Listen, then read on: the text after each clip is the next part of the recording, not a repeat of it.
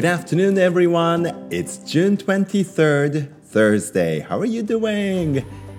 ろくがつにじゅうさんにち木曜日。皆さんいかがお過ごしでしょうか？今日も薄曇りね。あの humidity was high、えー、湿度は結構高めなので、日差しはねあの届かなかったから暑くはならなかったんですけれどもね、やはりあの運動しているとたくさん汗をかきますね。こういう薄曇りの日にもやはりヒートストローク、熱中症もね、えー、気をつけなきゃいけないんだろうなっていうことを体を動かしながら感じていました。皆さんもね、えー、油断せずに熱中症対策してくださいね。今日はろくがつにじゅうさんにち、ろくにさんってなんかいい数字の並びですね、えー、six divided by two is three だからなんでしょうかね。ろくわるにはさんだからかなで、昨日あのハンコをしてて結構気持ちいい日でしたよね。ろくがつにじゅうににち、にせんにじゅうにねんのろくがつにじゅうににちだったのでね、にーにーろくにーにっていう風にね、僕のハンコここには表示されるようになっていて、押しててお気持ちのいい日だなんて思っていました。にーにーななにーにね、 next month July twenty-second になるともう多くの人たちが summer break、えー、夏休みっていうようなことになるんでしょうか。そしてね July second しちがつふつかはいちねんかんで真ん中の日なんですね。 July second is in the middle of one year なんですね。three hundred sixty-five days a year でしょ。さんびゃくろくじゅうごにち、半分こするとちょうど真ん中がしちがつふつかなんですね。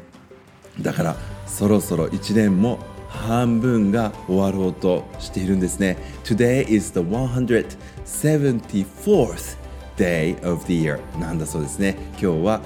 いちねんのひゃくななじゅうよっかめってどこかに書いてあったような気がいたします。さてあのー、最近コンスタントにねラジオが送れなくてですね、あの前の回からの続きっていうのがきちんとできてなくて申し訳ないなと聞き直してみて思いましたけれども、あのーラジオネームエフライナーさんからのですね、素敵なこうシンプルなんだけどなんとも癒される、えー、ドローイング絵のことね、あのー、少し食レポならぬですね絵のレポートをですね絵のレポ、絵のレポートをですね、えー、ラジオでやってみたいと思うんですけれども、なんだろうな、あの学校のロゴが入っている、多分これはカップなんだと思うんですね。is on the round table なんか丸っこいねテーブルの上にカップが乗っていて、でねそれがね湯気のようなものをスーッと上に、うん、あの立ち上らせているようにその線を見ていくとですね、なんとその線はその右側にある、うん、フィッシングロード、えー、釣り竿ですねのような形のものにもつながっていて、でその先端からはですねランプ、明かりがね灯されているランプがぶら下がっています。でそのランプと同じくらいの大きさのバブルズがいちにさんしごろくななかな、あの空中を漂っている感じ。そしてそのね空中にね、これはノートブックなのか、あ何かレシピブックなのか、それとも本なのかね、読み物のブックなのか分かんないんだけど、本がねあの浮遊しているんですね。ちょっと浮かんでいます、うん、なんかとても不思議な感じ。そしてフィッシングロードのように見えるもの、アーチ状になってるわけです。アークになってるわけなんですけども、その、えー、下の方にはですねなんかツタのようなものも絡んでいたりするようにも見えますね。なんともこうシンプルなんですけれども余計なものがあまりない感じでですね、見ていてこう癒される絵なんですね。一番左上にはですねちゃんとこうサイン、シグネチャーもあってですね、それもなかなかおしゃれなんですね。 Thank you very much ラジオネームエフライナーさんね、あのまた素敵な絵をお待ちしております。ラジオネームベロダシチョンマさんから、えー、コメントいただいています。Thank you very much for the comment 読ませていただきますね。子どもたちに人気の椅子、チキンライス、アイス、確かにと思いました。たくさん答えを見つけてくださりありがとうございました。 You're welcome ね、面白いクイズでしたもんね。子どもたちの人気の椅子がね、給食で出るよって。さて、好きな名言の話がありましたので投稿させていただきますっていうことで、これだいぶ前なんですけれども、あのみんなのね、えー、こう心を元気にするようないろんな言葉ってあって、その言葉をこのラジオでね紹介し合いましょうよなんていうお話をさせていただいた時のコメントなんですね、えー、私の好きなクォート、名言はマルティン・ルターの「たとえ明日世界が滅ぶとしても私はリンゴの木を植え続けるだろう」という言葉なんだそうです。えー、素敵ですね。たとえ明日世界が滅ぶとしても私はリンゴの木を植え続けるだろう。いいですね。なんか未来には必ず良いことがあるってこう最後の最後まで信じるっていうことが僕にもできたらいいなってね、そんな気持ちにさせていただける素敵な言葉ですね。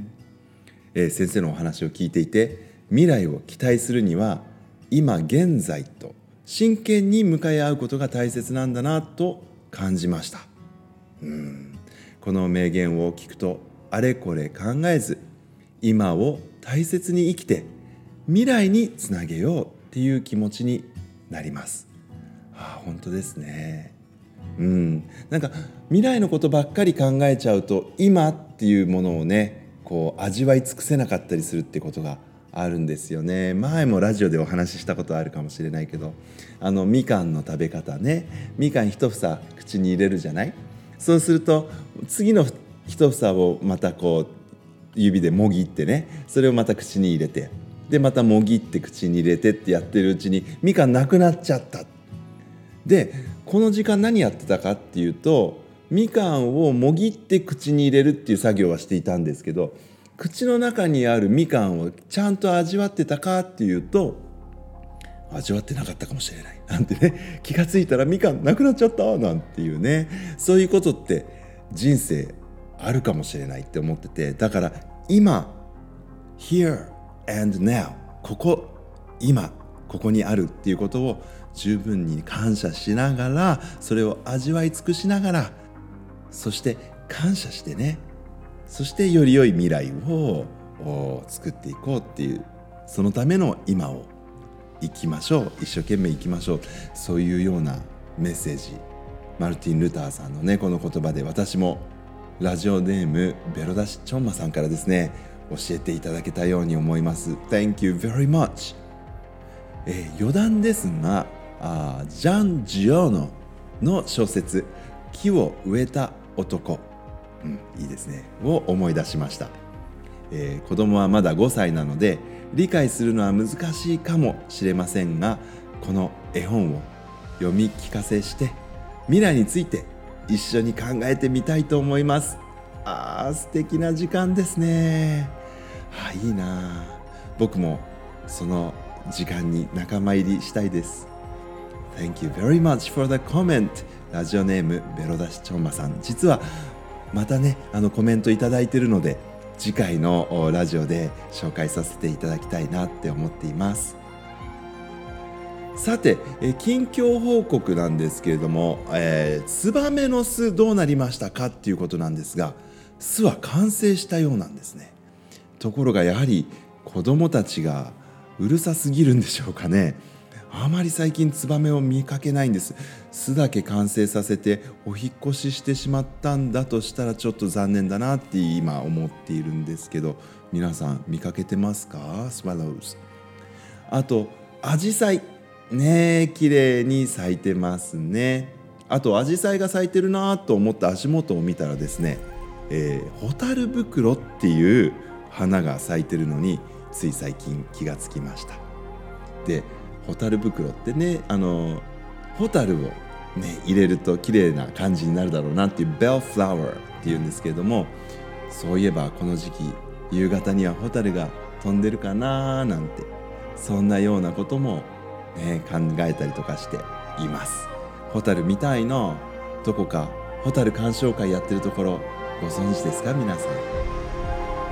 Alright, I will come back again. Until then everyone, please stay safe. Goodbye, I love you.